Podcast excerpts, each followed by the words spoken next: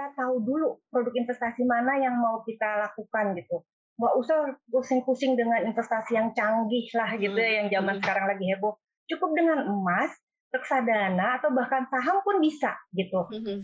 Kalau kita melakukannya dari hari pertama di bulan puasa, nah bukan cuma 400 ribu loh, kan ada pengembangan hasil investasinya ya kan. Mhm, Jadi mhm, bisa jadi lebih besar gitu eh, dengan hasil pengembangan. Gimana caranya kita men-screening ya bahwa kita punya budget ngopi yang bisa kita kumpulin. Taruhlah ini di Ramadan ini aja nih.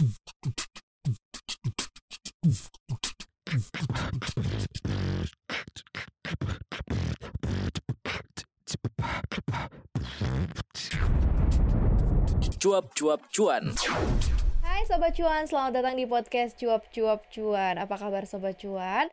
Pastinya selalu sehat ya, gimana puasanya? Lancar ya? Mudah-mudahan tetap selalu semangat di tengah aktivitas yang padat sampai nanti buka ya, sampai buka puasa maksudnya.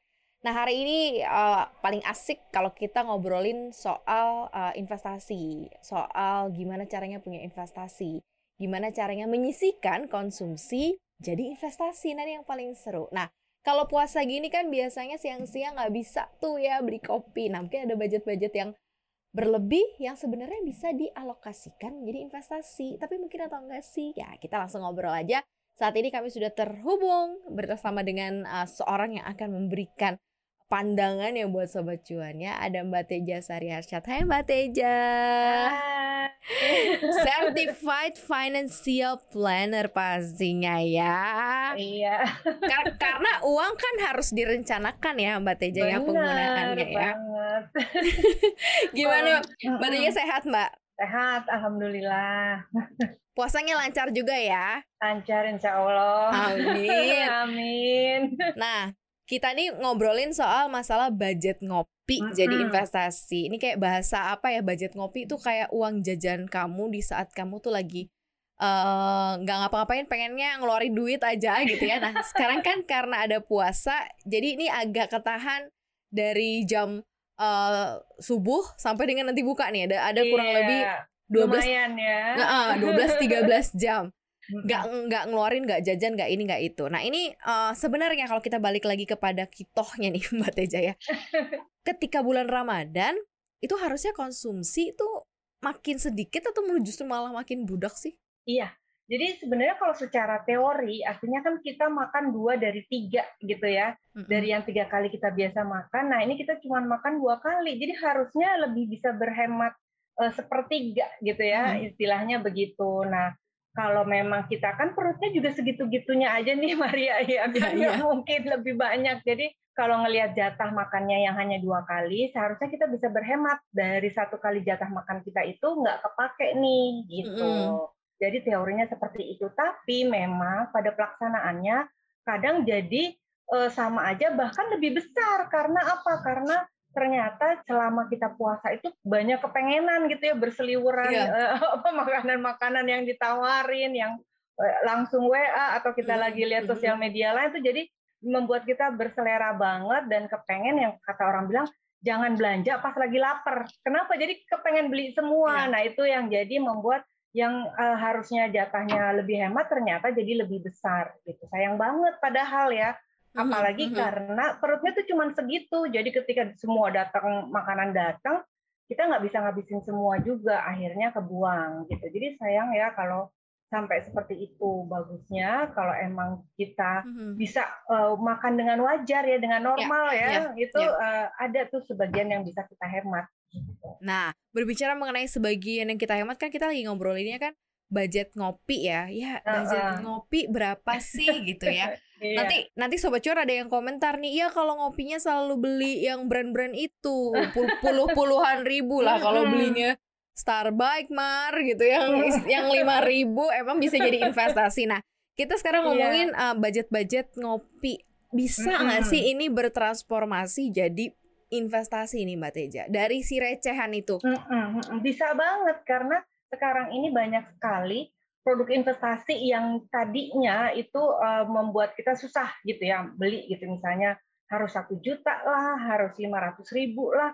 Sekarang itu mau seribu aja kita bisa investasi dan banyak eh, apa namanya tempat-tempat atau produk investasi yang bisa kita uh, lakukan nih dengan investasi itu gitu bahkan nggak cuma lima ribu seribu aja bisa gitu hmm. investasi jadi sayang nih nggak usah lima ribu seribu iya, bisa gitu bener, ya uh, gitu nah ini kan sekaligus mm -hmm. kita kayak ngingetin lagi nih sebenarnya mbak Teja ke sobat cuan kan karena belakangan ini kan banyak investasi out of the box ya yang katanya yeah. investasi ya dalam yeah. tanda kutip terus kemudian menjanjikan jadi sultan instan gitu ya. Nah, sebenarnya kopi aja yang instan harusnya. Investasi iya. nggak iya. bisa instan. Nah, sekarang kita mulai dari uh, gimana caranya kita men-screening ya mm -hmm. bahwa kita punya budget ngopi yang bisa kita kumpulin. Taruhlah ini di Ramadan ini aja nih, uh, mm -hmm. Mbak Teja, 30 hari. Mm -hmm. uh, kita Berapa taruh, nih budget ya, nah, oh. gimana nih Mbak Teja nih? Iya. Jadi uh, biasanya kita tuh sehari punya budget jajan tuh berapa sih misalnya? 20 eh, kah, 25 kah, atau 50 ribu. Tapi hmm. tergantung dari kita. Misalnya kita ambil patokannya berapa nih? 25 ribu ya. Hmm. Nah, 25 ribu itu memang ada yang bisa dikumpulin dulu sampai kekumpul 100 ribu atau kekumpul 200 atau 300 ribu baru diinvestasikan. Hmm. Tapi ada juga loh yang 25 ribu aja bisa langsung kita lakukan per hari gitu. Jadi sebelum itu habis, ayo kita belikan investasi, ayo kita belikan investasi itu juga bisa. Tinggal kita memilih nih produk investasi mana yang mau kita investasikan. Yang pasti tempatnya harus yang aman ya, walaupun kecil gitu ya. Maksudnya mm-hmm. bukannya kecil ya, ceritanya dari uang jajan kita kan nggak besar.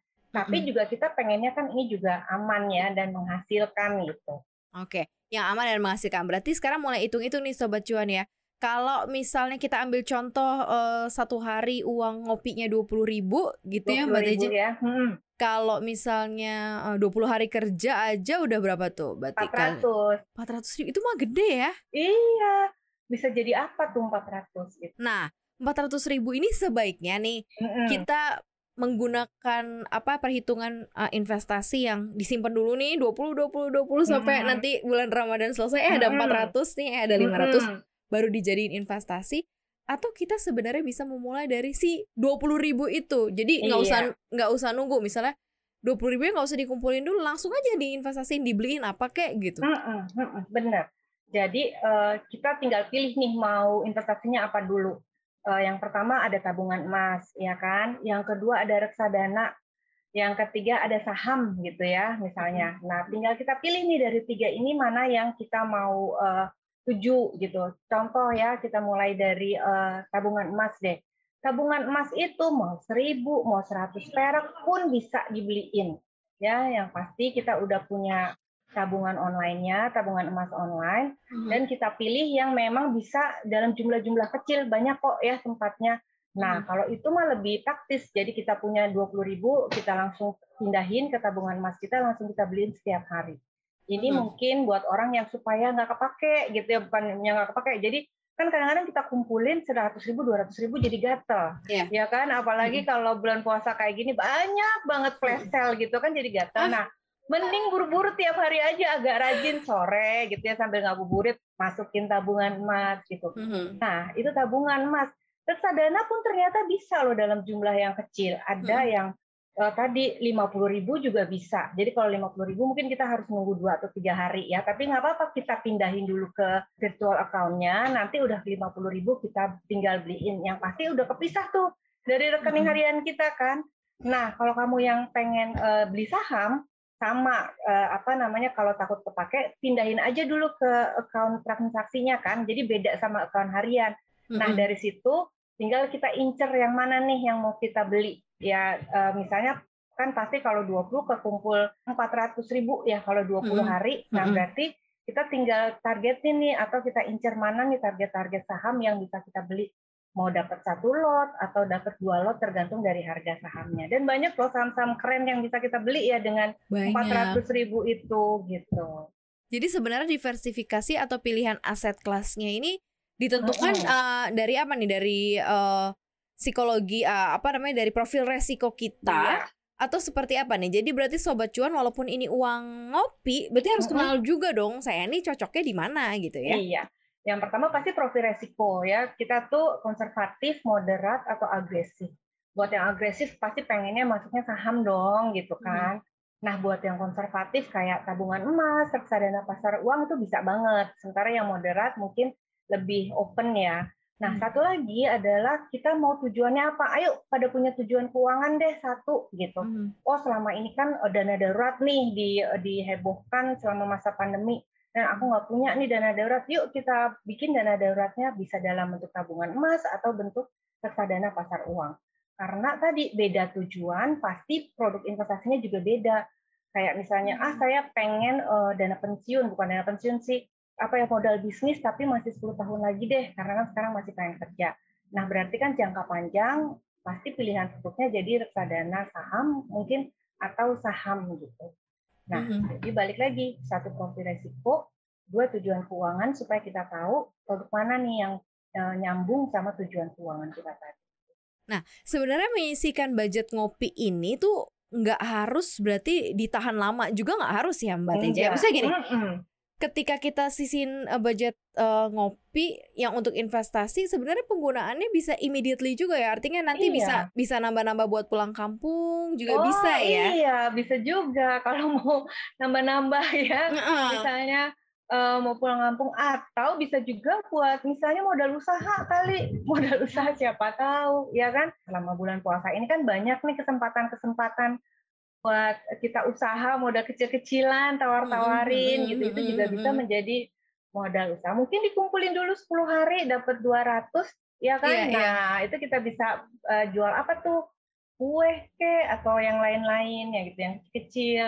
Kan menarik juga. Nah, kalau buat pulang kampung, eh, boleh misalnya buat ngumpulin biar bisa ngasih ke Mm, saudara mm, atau buat buat bawa oleh-oleh ya. Mm-mm. Jadi ternyata bisa banyak hal yang bisa kita lakukan dengan hanya menyisihkan si uang kopi tadi gitu. Hmm, karena kan mindsetnya tadi kan dihitung-hitung 400 ribu ya Iya, benar. 400 500 ribu ternyata juga bisa uh, menghasilkan gitu. Nah, sebenarnya sebelum melakukan ini semua, eh, Mbak Teja, apa sih yang harus dimiliki seorang investor ya? Artinya adalah mindsetnya nih apa gitu. Karena kan ada yang bilang, ya lah 20 ribu doang, ya elah gitu kan. Bahwa Iya. tapi ternyata kita ketika kita ngobrol dan menghitung mengakumulasi jumlah harinya, nominalnya nggak sedikit loh, Sobat Cuan ya, 400 ribu. Iya, benar. Berarti apa yang harus dimiliki mindset uh, personalnya nih untuk uh, disiplin dalam melakukan investasi atau ya memang mau melakukan investasi Mbak Teja? Iya, tadi ya tadi eh, memang 20.000 ribu jumlahnya yang kecil, tapi kalau kita secara reguler melakukannya itu akan jadi besar gitu ya, jadi ya lumayan lah gitu. Nah, tapi tadi memang perlu kayak semangat dari kita atau disiplin untuk ngelakuinnya setiap hari. Eh, kalau kita ngelewatin, hmm, udah kelewat sehari dua hari, malah itu malah jadi kepake, ya kan? Jadi eh, tadi sebelum kita pakai langsung kita pisahin. Oke, saya budget saya 20.000 ribu nih, berarti 20.000 ribu tuh saya pisahin eh, setiap hari secara rutin. Apalagi kalau sama banknya kan pasti nggak nggak perlu ada biaya lain ya, cuman pindahin misalnya dari satu bank ini ke bank lain, jadi langsung tuh secara otomatis kita pindahin gitu. Nah eh, nggak pakai biaya dan langsung aja dijalanin. Kan cuma tinggal klik pindah dari sini, nggak dalam mau hitungan detik juga udah masuk. Dari situ langsung kita beliin produk investasi langsung. Nah lakuin aja itu tiap hari kayak semacam sikat gigi deh kayak sikat gigi kan tiap hari otomatis. Nah ini juga Mm-mm, setiap hari aja kita pindahin dua puluh ribu, dua puluh ribu langsung jalan gitu secara otomatis dia akan bergulir setiap hari. Kalau kita melakukannya dari hari pertama di bulan puasa, nah bukan cuma 400 ribu loh, kan ada pengembangan hasil investasinya ya kan.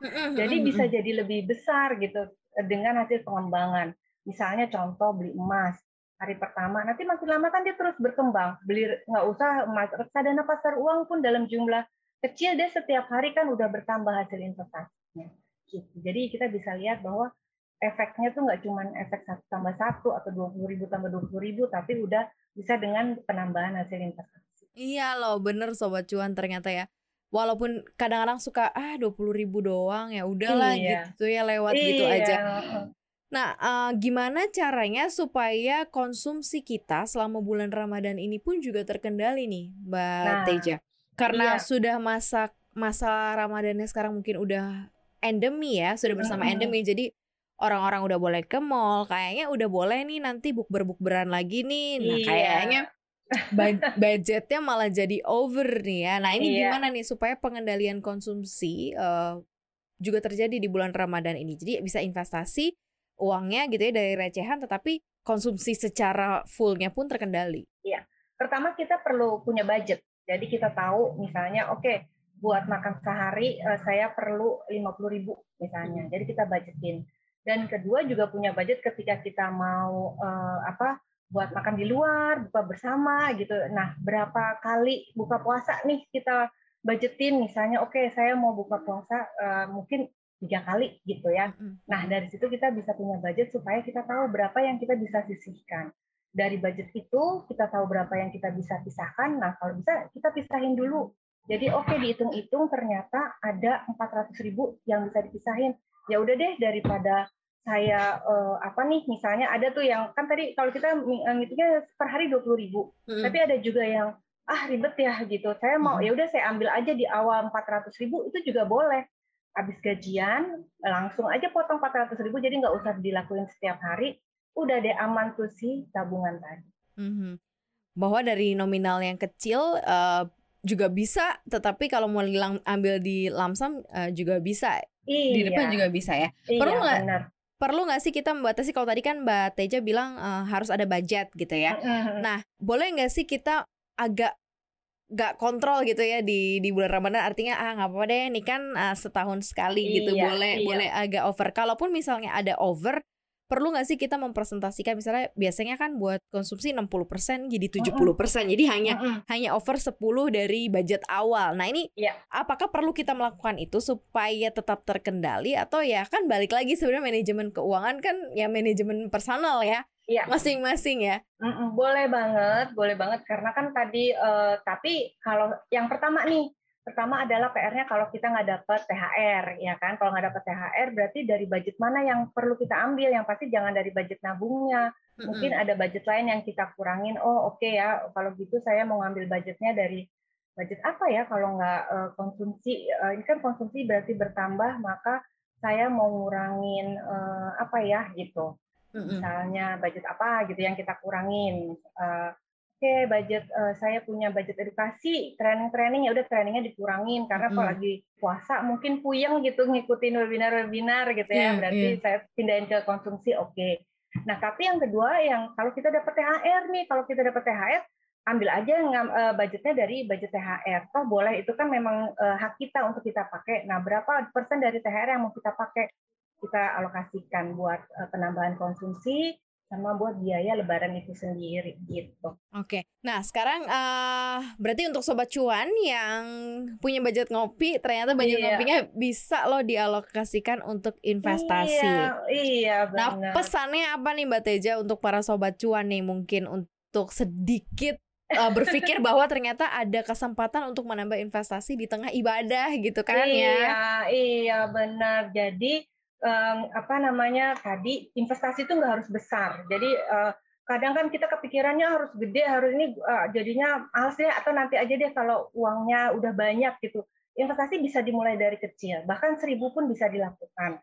Nah, yang kedua adalah kita tahu dulu produk investasi mana yang mau kita lakukan gitu. Nggak usah pusing-pusing dengan investasi yang canggih lah gitu ya, yang zaman sekarang lagi heboh. Cukup dengan emas, reksadana atau bahkan saham pun bisa gitu. Mm-hmm. Kamu belum mulai, inilah waktunya yang pas buat mulai dengan investasi yang sederhana dulu. Itu dua. Jadi yang pertama investasi yang harus besar, kedua belajar dengan produk yang investasi yang sederhana untuk kita mulai. Nah setelah itu eh, kita lakukan dengan reguler secara teratur, malah ini akan membangun kebiasaan kebiasaan investasi kita yang bagus untuk kita bisa lanjutkan setelah uh, bulan puasa nanti mungkin dari hmm. THR ada lebihnya dan kita juga bisa tambahin ke produk investasinya gitu. Itu poinnya yang iya. dibangun tuh adalah kebiasaannya ya karena iya. kebiasaan kalau udah kebiasaan masuk keranjang belanjanya keranjang belanja investasi eh bagus banget bagus ya. banget ya uh, uh. kalau di e-commerce bisa taruh belanjaan di check out ya ini juga sama ya taruhnya iya. di keranjang investasi Bener. terus di check out ya iya. Benar. Dari nominal kecil bisa jadi gede. Wah, ini nih iya. sebagai pengingat juga untuk sobat cuan mungkin sambil nahan-nahan lapar karena nunggu buka puasa jadi dengerin kita jadi tambah lebih seru ya. Iya, Terima iya. kasih banyak Mbak Teja atas waktunya udah ngobrol di podcast iya. cuap-cuap cuan. Kapan-kapan nanti kita ngobrol-ngobrol lagi dengan tema iya. yang menarik ya Mbak Teja.